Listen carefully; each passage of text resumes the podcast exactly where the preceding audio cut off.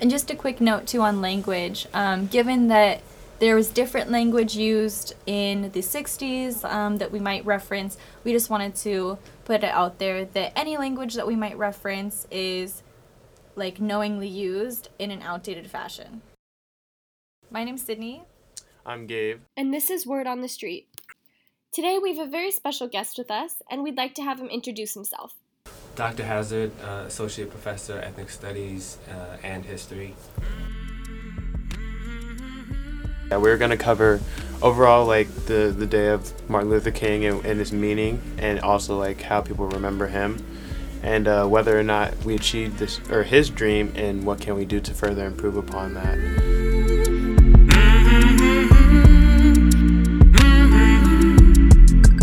First push for the holiday occurred when John Conyers, a Democratic U.S. representative for for Michigan, insisted that King's le- legacy should be honored, and that happened just four days after his assassination. However, it took years to actually get the bill to be passed.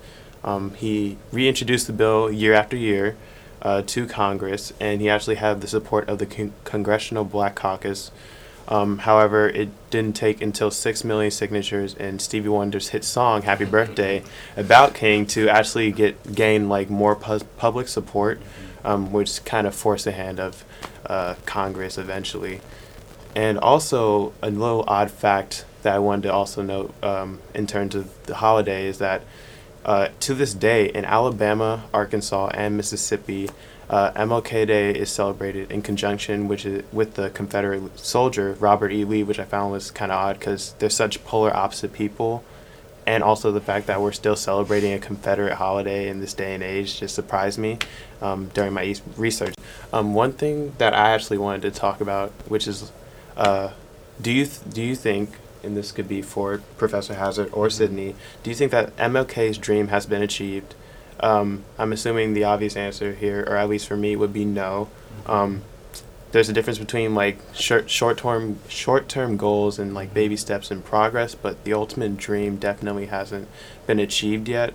Um, I say uh, in some of my notes that society still perpetuates many forms of racism that has been institutionalized, and we, as in not only African Americans but also people of color, still deal with many racial barriers in everyday society. It's just not as blatant or obvious uh, as it once was in the 60s and 70s. Yeah, I think that's a great place to start, and it, it actually brings into question um, this again, something we mentioned before we came on air, um, was that the very memory of King and what he sought to achieve is contested.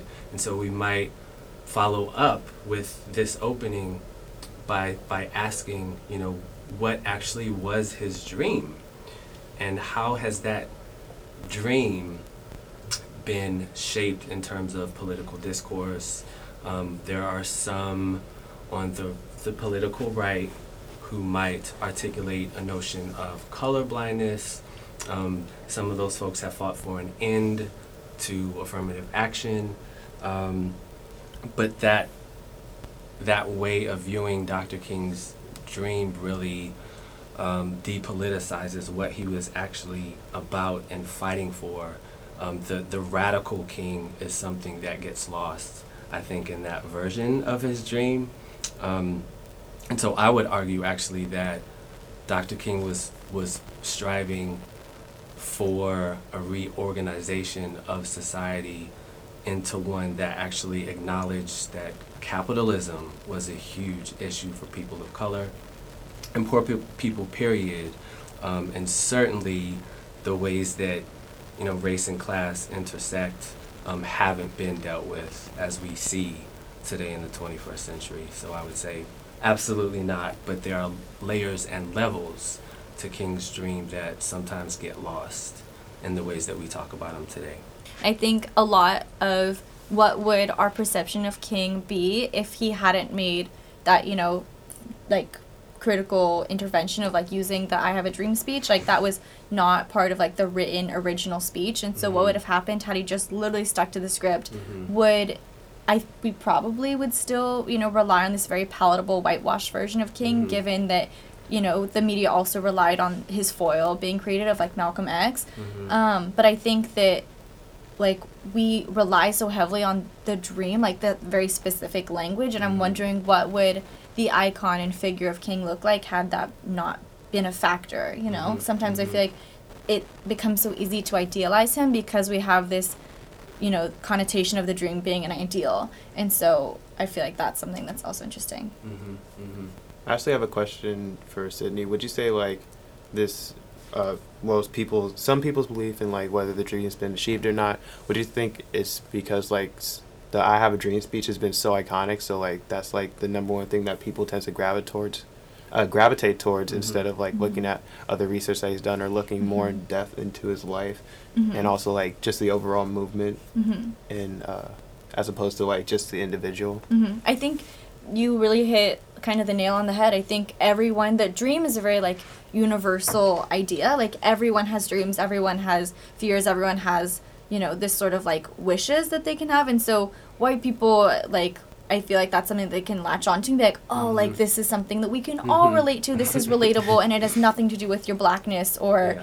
you know, justice or injustice. Mhm. It's something that's so perfectly like already constructed and just ready for the media to like just grab a hold of. And so because of that, people don't have to look any further. They don't have to Mhm. think about his politicization of like the war in Vietnam and his stance Mhm. on that. They don't have to make Mhm. King a political figure Mm-hmm. despite him his blackness making him a political figure Mhm. like they don't have to think about that in any way instead the dream is this perfect way of like whitewashing and making him a colorblind like icon when that's not what he wanted at all No. Yeah. No.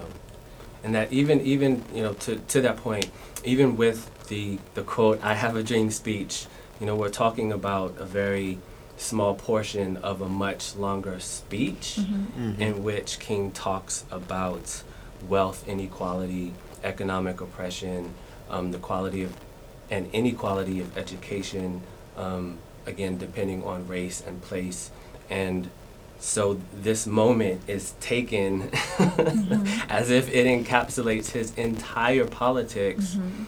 and on top of that, we're talking about you know one particular moment in August of 1963 Yeah. and you know Dr. King's politics shift somewhat, but he he grows as a political Mhm. actor and activist.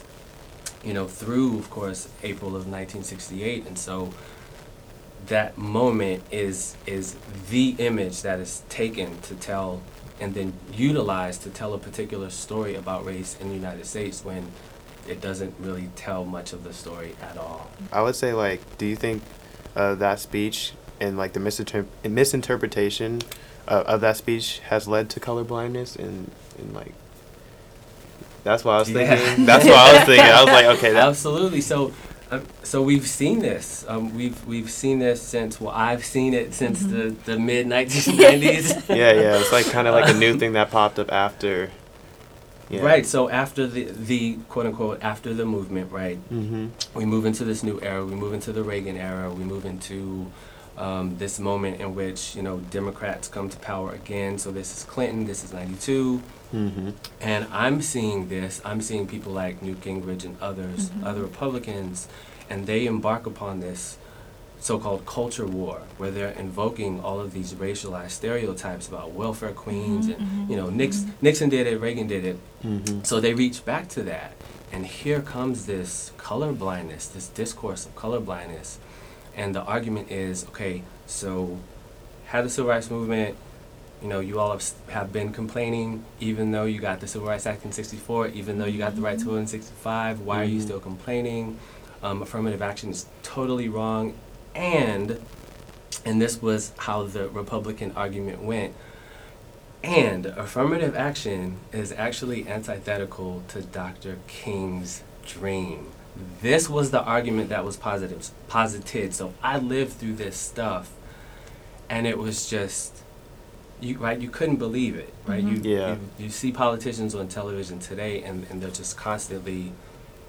The level of disingenuousness is off the charts, and that's precisely what I witnessed, you know, in the '90s with this colorblind discourse. Mm-hmm. Um, and so I think there is a direct link, but it absolutely goes back to the ways in which folks on both sides both sides of the aisle attempted to use King and deploy King's memory for their own political purposes, rather than being, um, rather than actually honoring King and honoring the movement, Mhm. which was, which involves so many people Yeah, um, yeah, that we don't even talk about. Mm-hmm. Yeah, so I think there is a direct link. Mm. Yeah.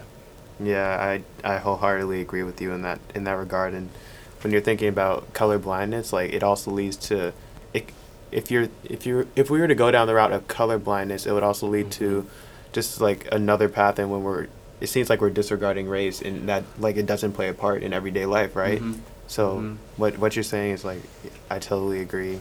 It's also like, like when it comes to the holiday, it's not just MLK Day, but it's the day of remembrance of all the you know many Black leaders who have led the movement in general. And I actually wanted to read a quote that I found that kind of articulates that. It says, the quote says, One of the prayers that I pray to God every day is, Oh God, help me to see myself in my true perspective. Help me, oh God, to see that I'm just a symbol of a movement. Help me to see that I'm a victim of what the Germans call a zeitgeist, and that something was getting ready to happen in history. History is ready for it. And that's and that a boycott would have taken place in Montgomery, Alabama, if I had never come to Alabama. So that's kind of just saying like, Mhm. although I I am seen as like you know at the top and like the leader, Mhm.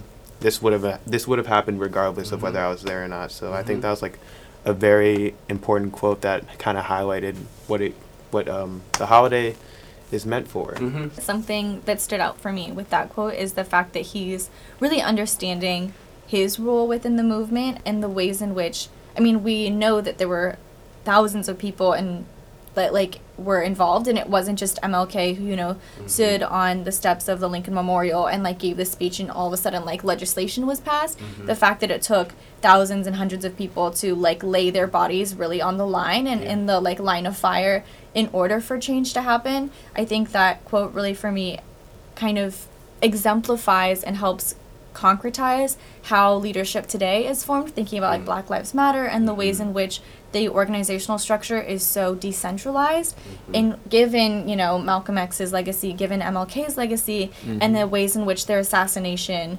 particularly not destroyed but definitely derailed the movement and Mhm. thinking about particularly like ho- how ella baker structured sncc and like how Yeah. the way that she um, created the organizational structure there i think that's something that is really important to remember and i think Mhm. that's something that is like a really key piece of the civil rights legacy that we tend to forget um, today Yeah, absolutely, and it, it's it's something that um, particularly in my intro class, I when we get to the late fifties, I spend quite a bit of time, you know, stressing that. Uh, yes, Dr. King was the voice and face of the Montgomery bus boycott, but it took, you know, thirty thousand working class black folk um, every single day for over a Mhm. year, you know, walking miles to and from work or organizing carpools. They didn't have the, the financial means that King and others did. Mhm, so it was a matter of working class black folk, you know, making that decision to Mhm. do that every single day for over a year. And, and you know, this is, these folks made the movement happen. Mhm. You Yeah. know, even Ella Baker recognized she the famous quote that she has um, that the movement made King. King didn't make the movement. So, um, folks understood that. Um, but again, it's a matter of, of how our memories of the movement and of King are shaped, Mhm, right? mhm. I think too, adding on to that, there's this critical moment that we have right now where a lot of people who experienced Jim Crow segregation Mhm. are passing away. And I think Mhm. when we think about public memory through, you know, critical thinking and like critical analysis, we can Mhm. give a more nuanced portrayal of what was, life was like. It wasn't just about water fountains and lunch counters, you know, it was Yeah. really about so much more than that, and about, you know, political autonomy and Mhm. representation. Um, and I think that's something that like is should not be forgotten. Yeah, it, it, I'm reminded of some of the conversations that I've had with my parents and aunts and uncles over the years, and some of some of that I share in class, you know. Um, but it has to do with the fact that my parents graduated from high school um, in 1970, and so that's not a long time ago. Um, it might seem like a long time ago for you all, but, but, but not for me. Mhm. Um, but East Baltimore was still segregated, Mhm. right? And we're not talking about the Jim Crow South. We're talking about a city that is northeast of the nation's capital in Mhm. 1970. It was still segregated. And so I think that might challenge us as well to think seriously and deeply about what racism actually looked like throughout the country and not just say, well, oh, it was, you know, the Jim Crow Mhm. South and the KKK was down there and Mhm. um, legislation happens in the 60s and everything's fine, but, Mhm. but the actual segregation and those economic issues in particular remained in place. And so there was a movement up north. There was struggle up north as well. Um, so I'm just, I, I'm often reminded of, you know, of that fact. And, and we still see, um, particularly when it comes to the economic Yeah. apparatus Yeah. and when it comes to space and place, Baltimore is still segregated, you know, um, Chicago, LA, we could go on and on. Mhm. Mhm. Um, so again, back to the dream. Certainly, Dr. King would not be pleased with with that. Mhm. hmm Well, in terms of that, then I wanted to kind of like segue in into, and we already kind of dipped into like what should we do next, knowing that a lot of the people who were there for the movement and who saw the change in the change within the U.S. and and just overall civil rights, like you know, they're going away slowly. So like, how? What's the best way? What's the best way that we can continue to retain the information and the importance of of the civil rights movement in the next generation? Mm. I think a lot of, I think it's interesting or important rather to remember the progression of movements and I think people tend to think, oh, the civil rights movement happened, it's in the past, and then there was Black Power, and that happened, and it's in the past, and there's Black Lives Matter now, and it's happening. But I Mhm. think it's important to recognize how all of these movements are intertwined and how it wasn't just something that happened and there's no clear end date. I think Mhm. that's something that needs to be complicated. And in that way, I think it's motivational to look at all of the leaders in the past and thinking about like the creation of black power and how Stokely is literally the kind of the Stokely Carmichael that is is the Mhm. perfect kind of Mhm. bridge and like kind of connector between the classical quote unquote civil rights movement, you Mhm. know, and his involvement with SNCC to um, the Black Power movement. I think that's something is critical is to look at look at the leaders, look at the people who are involved, um, and study and study how they created change in order to understand how we can create change. hmm hmm And I think the historical context is incredibly important to, you know, to be aware of, to remember, um, to embrace, and it's, it's been, if one wants to make this argument that um, freedom came in 1965, you know, if, if we just do some simple math, 1965 to 2020, compare that to 1619 Mm-hmm. through Mhm. 1965, Mhm. that's a Mhm. long time. Yes. That's 340 some odd years compared to, um, what, 45, Yeah. 55. Mhm. Yeah. Um, so just being aware, being knowledgeable about the centuries that were involved in building all of these structures and these ways of understanding racial difference and constructing racial hierarchies Mm-hmm. that's again that's a very long time Yeah. so to have the expectation that one the institutionalized racism two the interpersonal and three really our our worldviews would be changed Mm-hmm. um, because of the voting rights act I, I, that won't serve us well Mhm, mhm. right so being aware of the historical context and how real it was and how it remains in our lives today i think is terribly important Mm-hmm. yeah Okay. I think also of like this rhetoric that is really common of looking at like black exceptionalism and Mhm. really holding up singular figures. Like if i hear one more person talk about oprah i'm gonna lose i'm gonna lose it. Just because it's like it's so easy for people to go oh well look you have x y and z people Yeah. or you have x y Yeah. and z. You know look at basketball. And it's right. like no like yeah, yeah, yeah. that is just something that's so unfortunate and we got Yeah. Barack and Michelle. Yeah, yeah, Yeah, yeah, yeah, yeah. that's like- it's, it's all good now. Mhm. Yeah. We got one out of 45. right It's like that's Yeah. just because someone's at the top doesn't mean the rest of the system, you know, is fixed. Right. Mhm. Right. So, you can't. Yeah, it's it's kind of like you you're just making them a, a one time example kind of thing instead of Mhm. something that should be happening every every time. Yeah. So, Yes. And I think that agreed. functions under like a very capitalist mindset as well. Yeah. Of, you know, if you attain, you know, this sort of um like amount of money or Mhm. whatever, then if Mhm. you have this sort of car, if you have this sort of achievement, Mhm. then you've made it. But that's a Mhm. very like individualistic sort Absolutely. of understanding. And I think there's no room for large scale societal success and black success Mhm. within this model of the individual. Mhm. yeah, it's kind of like Mhm. you're just treating it as a checklist. Like, okay, we did this thing, on to the next thing. Yeah. But Yeah. you gotta you gotta stay on every task, and you know make sure that we're creating equity within a society that is built upon oppression. So.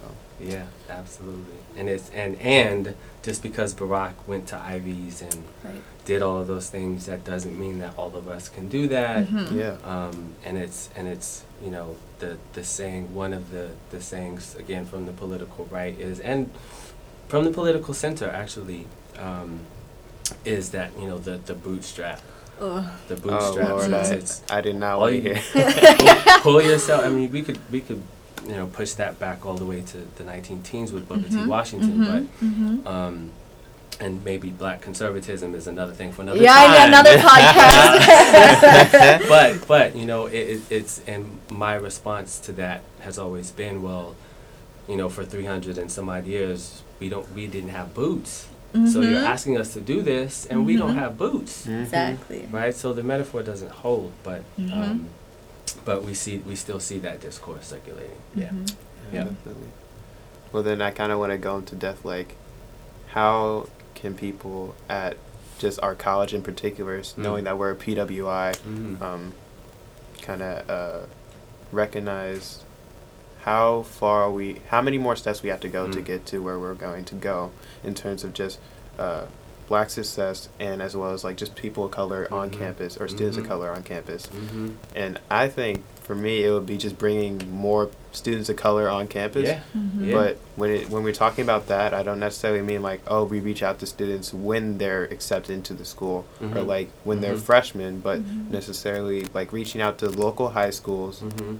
You know, like junior senior year when they should be looking for colleges and they should be getting ready for SATs and ACTs and just having a well thought out program that links the college with the high school so they have that real one on one perspective with people who are just like them, you Mhm. know? Mhm. So like that would be what I would do in terms of the Mhm. situation, and then it will also like, you know, they'll probably talk to their friends, and be like, "Yo, I'm about to go to this school. Like, come with," or like, "This Yeah. is the place to go," Yeah. and you know, they're spreading the word without us having to tell them. Mhm. You know, so Mhm.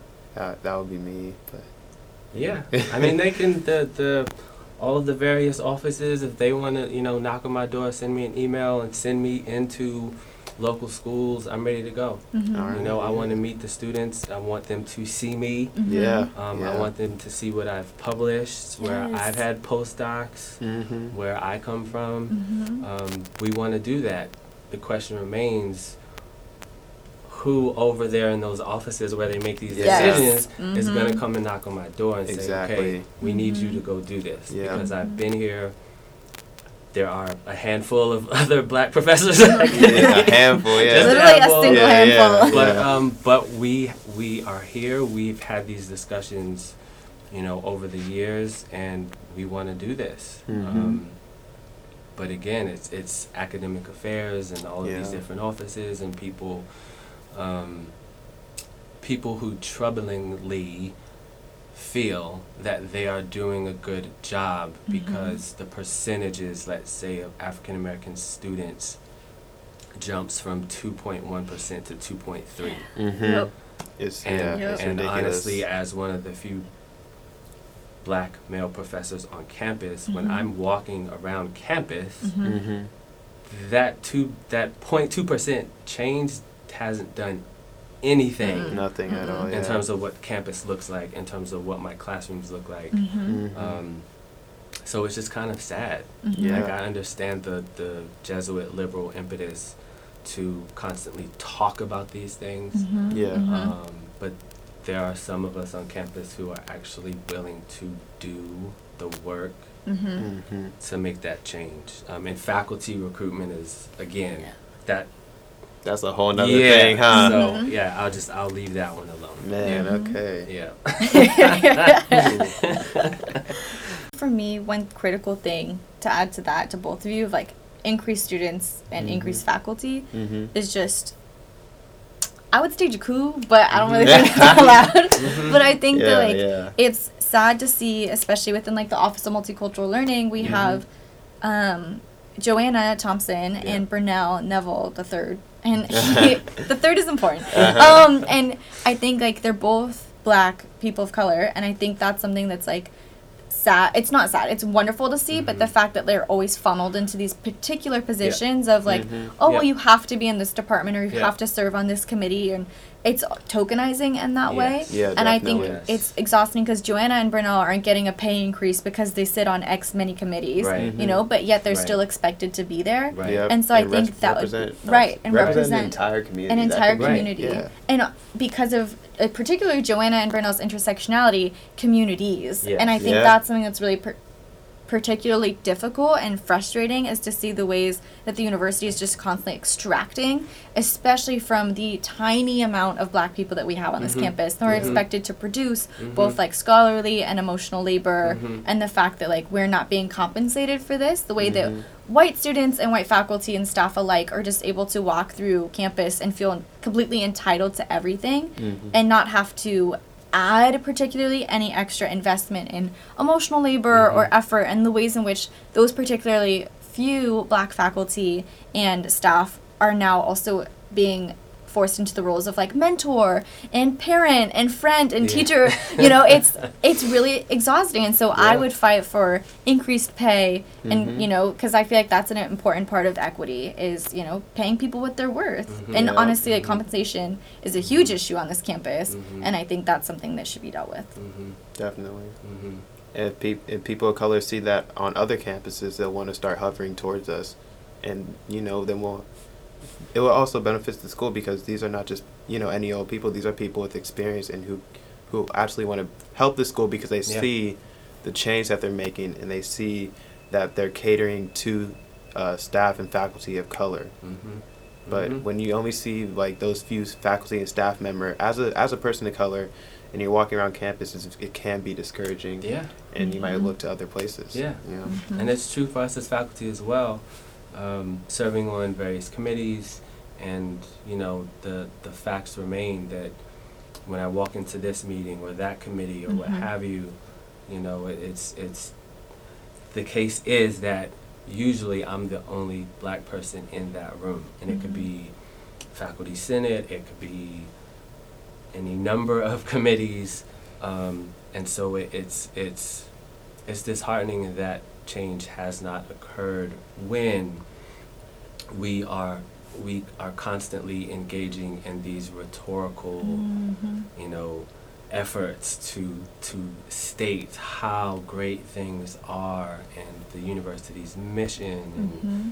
you know there are offices um, devoted to, to these issues and nothing Mhm. has happened Mhm. Mhm. um, so it is troubling.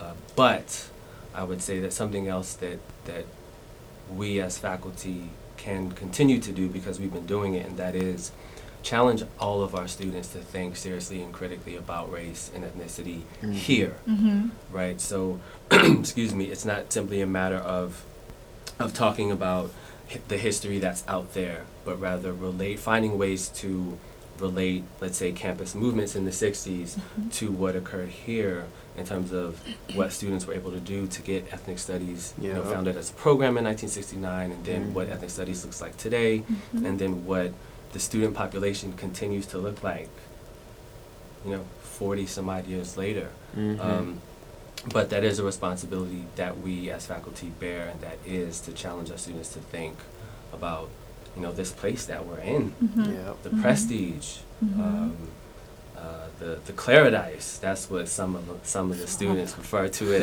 as, right? It's Yeah. paradise for some, obviously, um, in some in some in certain ways, but for others, um, it's a political act just being here, Mm-hmm. Yep. right? So we need to understand that as faculty and continue to to challenge our students to think about those things. Mm-hmm. Mm. Yeah, definitely. I think too something you said is like our constant relial or reliance on Mhm.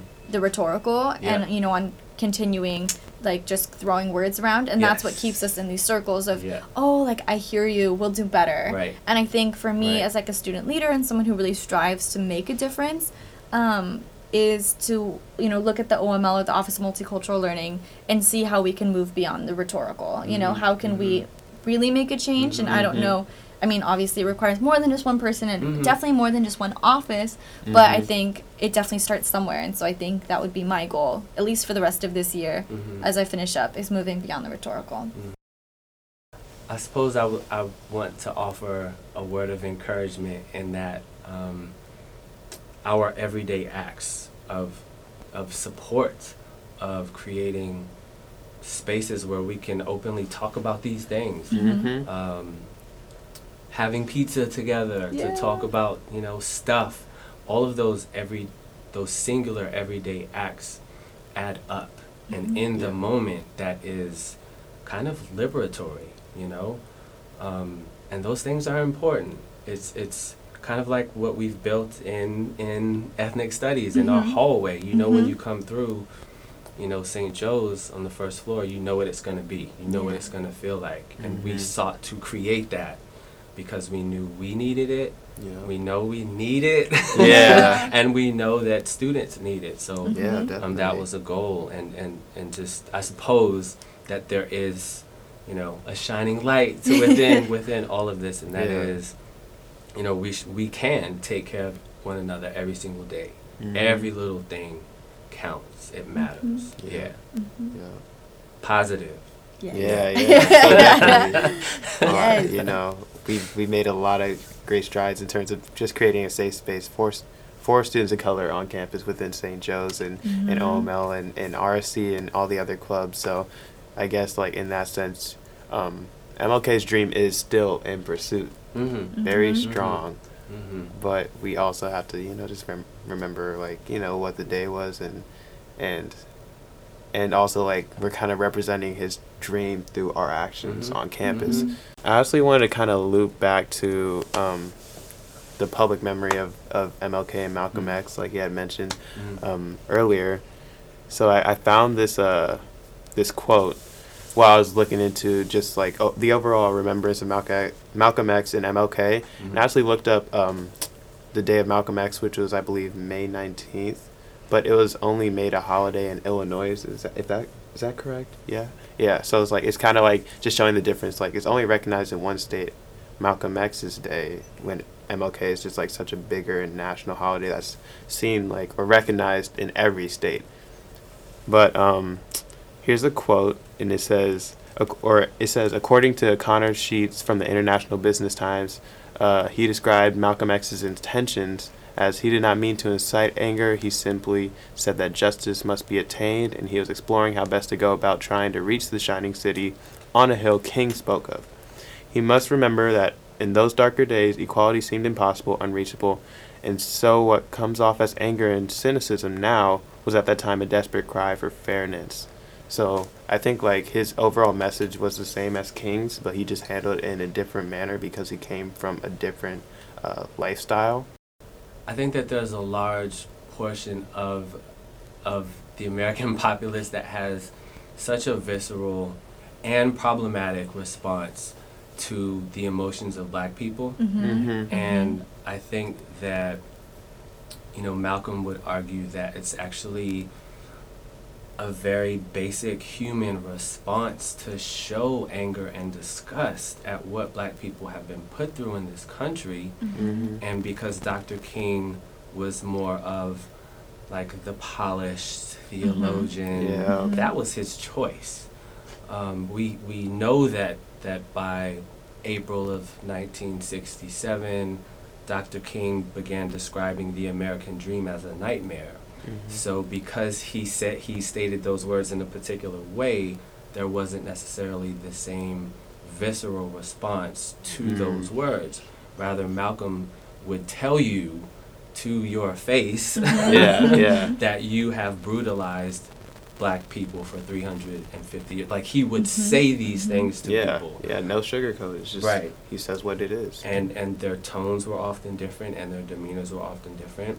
Mm. Um, and so I think that matters again in how we, in how some of us, even within the historical profession, might might kind of describe or categorize Mhm. um, the two demeanors of these two. But we might think back to to um, Ossie Davis's eulogy of Malcolm, and Ossie says, "Did you ever speak to Brother Malcolm? Did you ever hear him laugh?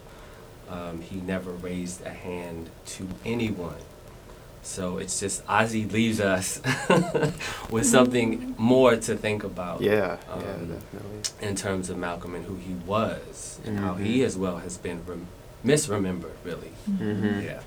Yeah, I was kind of like thinking about it. I was, and I was, I was thinking through my own like personal, you know, educational experience, and like Mhm. in history classes, you know, you'll see like the small section about Black history, Mhm. and like guarantee, you know, seventy five percent is gonna be about MLK, Yeah. but like I never seen or heard anyone in any of my classes or teachers talk about Mhm. Malcolm X Mhm. till I actually had to look into it myself Mhm. or like if it was just in a class that was focused on ethnic studies Mhm, much rather mhm. than just a history course Yeah. right so do you think it would just be you think it was because like of like who malcolm was like his overall character and like Mhm.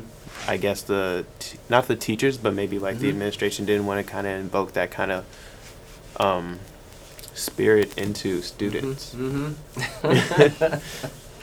I mean, I I suppose it's it's it's directly related to um, the way that King is taught, right? The radical um, socialist king, anti-war king, anti-imperialist king isn't taught either. mm-hmm. Uh, so so we might consider how radical King and Malcolm period were you know threatening to folks in authority who had the decisions and continue to have the power to make decisions about what we learn and how we learn it who gets to write textbooks where those textbooks come from how many dollars those textbooks are Mhm. sold for like Yeah. all of these things are tied up into that so um, yeah i mean that that's that's another thing that again we need to do for ourselves is, is we need to tell our own histories and tell our own stories um, because folks who don't have an interest in our well-being and humanity haven't told the stories the correct way and they won't so we have to do it